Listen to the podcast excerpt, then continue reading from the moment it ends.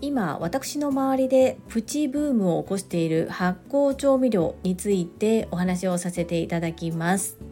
このチャンネルではサラリーマン兼業個人事業主であるパラレルワーカージュリが家事育児仕事を通じての気づき工夫体験談をお届けしています。さて皆様いかがお過ごしでしょうか？本日も本題に入る前に告知をさせてください。7月29日土曜日兵庫県西宮市勤労会館大ホールにて株式会社新規開拓代表取締役社長朝倉千恵子先生の講演会が開催されます。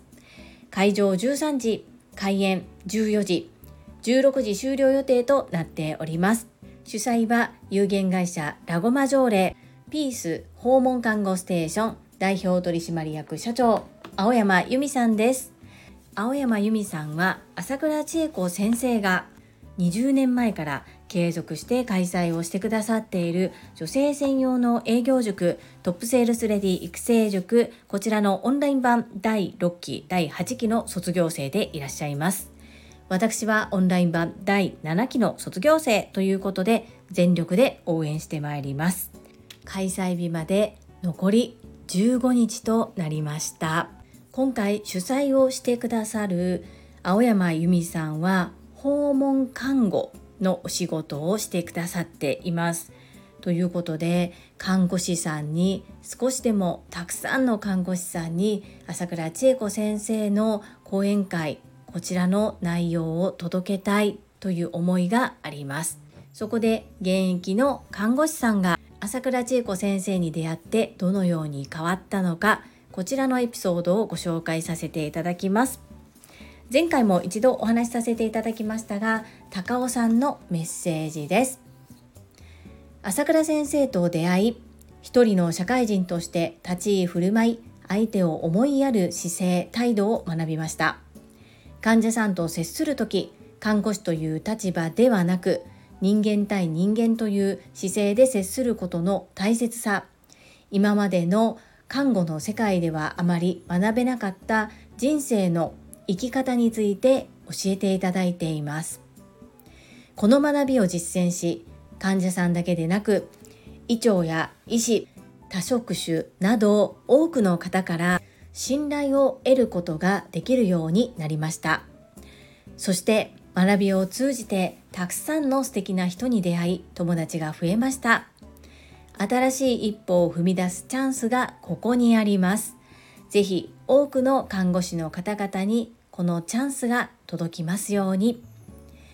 現役看護師28年目病院勤務の高尾さんのメッセージをご紹介させていただきました。高尾さん、素敵な思いを共有してくださりありがとうございます。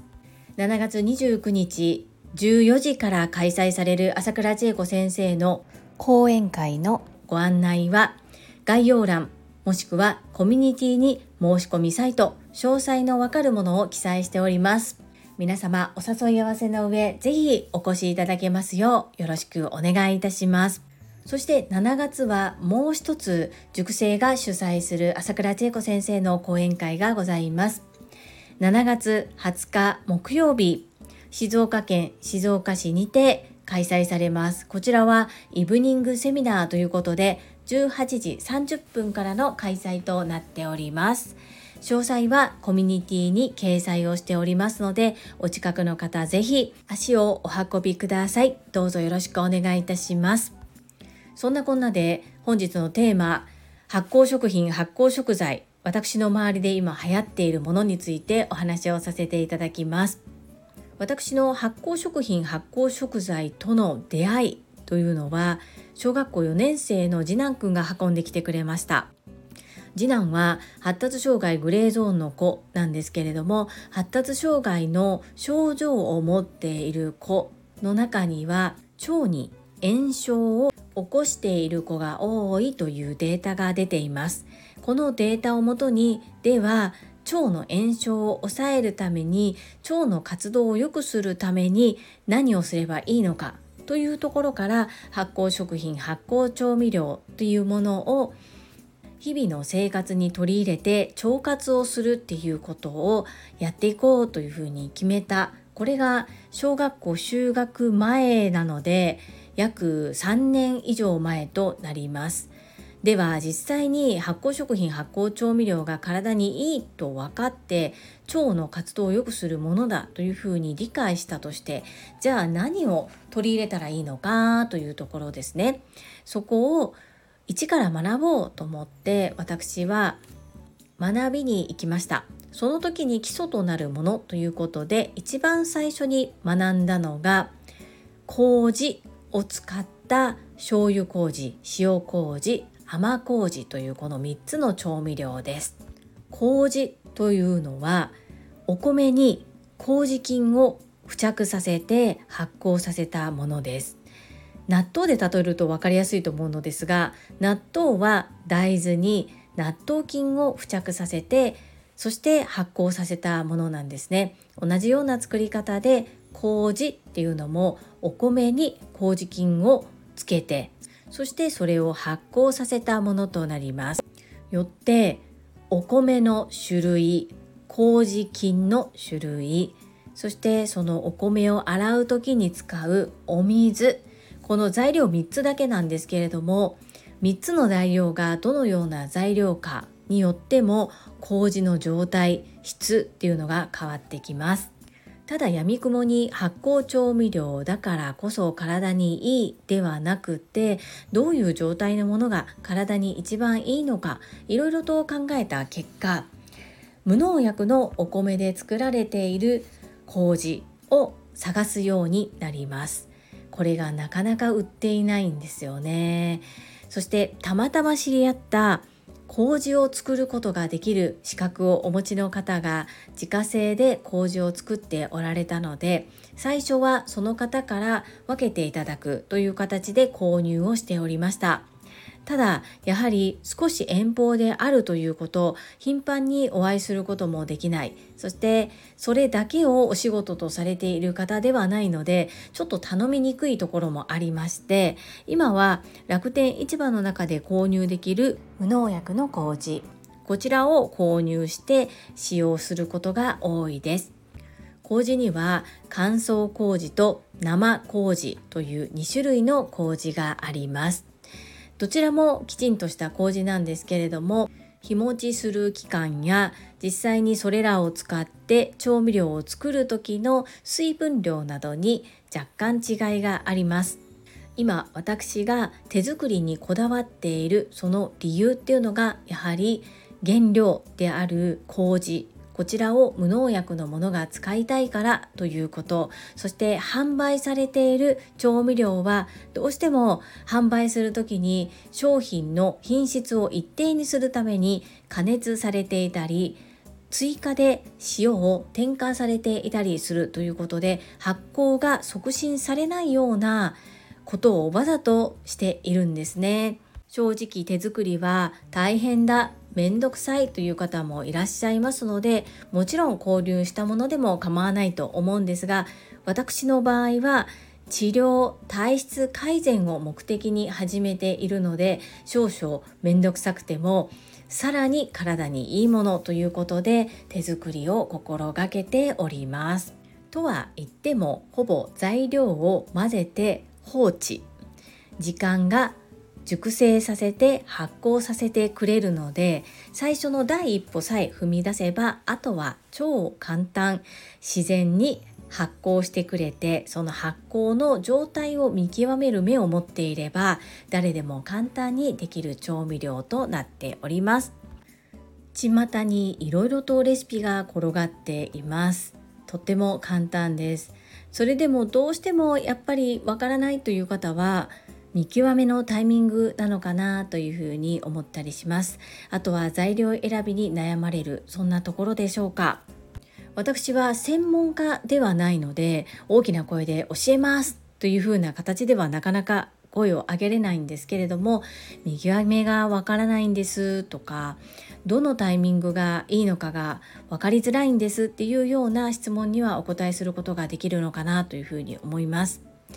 何よりも自分の息子と同じような立場の方にこう体質改善で改善ができるということをもっと広めたいなっていう気持ちがあります。ここも私の夢のうちの一つとして今後活動していけたらなそんな風に思っております。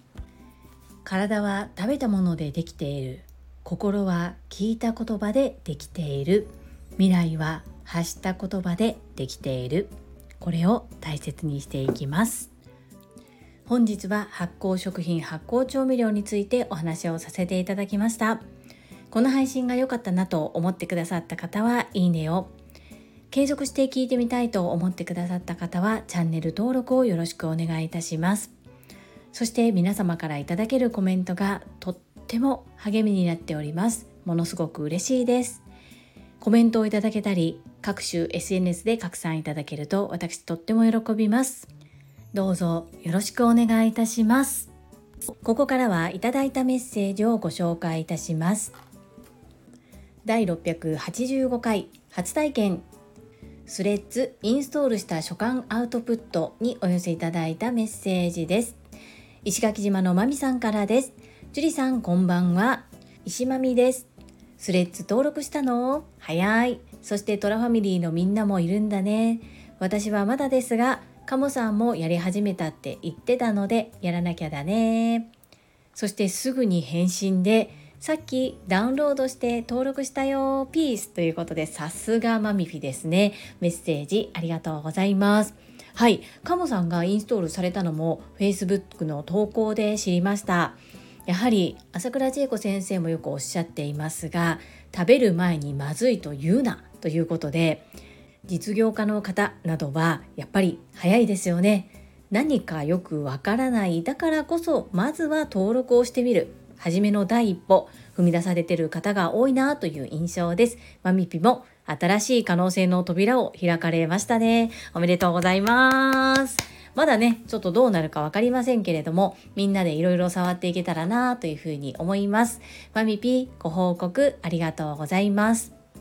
続きまして第686回信頼関係先生との距離の縮め方とはにお寄せいただいたメッセージです。ラルハバドゥール山本さんからです。イエーイ突然のラルラジオありがとうございます。ジュリさんのアドバイスのおかげで、ラルラジオパーソナリティラルハバドゥール山本の名刺を作ることにしました。パチパチパチパチ。あー、でもどうせだったらラルバハドゥール山本の英語の方がおしゃれですかね。いつも西野さんや朝倉先生の言葉を巧みに使って背中を押してくれる樹里さん。本当にありがとうございます。ラルさんメッセージありがとうございます。ラルさんと私の出会いはですね朝倉千恵子先生のボイシーのコメント欄でした。ラルさんが久しぶりに着たスーツがパッツンパッツンでしたというふうな投稿をされていてコロナ禍で私もパッツンパッツン仲間ですというようなコメントを返信したところから交流が始まったんですね。そして私も外国人の方が大好きそしてラルさんもコンビニの店長として海外からの留学生をアルバイトとして受け入れられているということでね素晴らしいお仕事をしてくださっていますそんなラルさんですがお仕事で利用されている名刺がペラペラ薄っぺらくってなんだか恥ずかしいなというふうな思いをされているっていうことを教えてくださいましたそこで私は100歳人生コンビニの店長さんとしての名刺ではなくってランさんご自身の名刺を作ってみられてはいかがですかというふうな提案をさせていただきましたところすぐに動かれたんですね。この速さは本当に TSL 熟成並みじゃないかなと思いましてさすがトラファミリーのラルさんというふうに思いました。このカタカナで表記するかローマ字で表記するかここのところもデザイナーの方と相談されたらいいと思いますし例えば両面で片方は外国人の方にも渡せるように英語にする。片方は日本人の方に渡せるように日本語表記にする。そんな風なやり方もありかなと思います。私のジュリというビジネスネームをあえてローマ字表記にしているのは海外の方も対象にしているからです。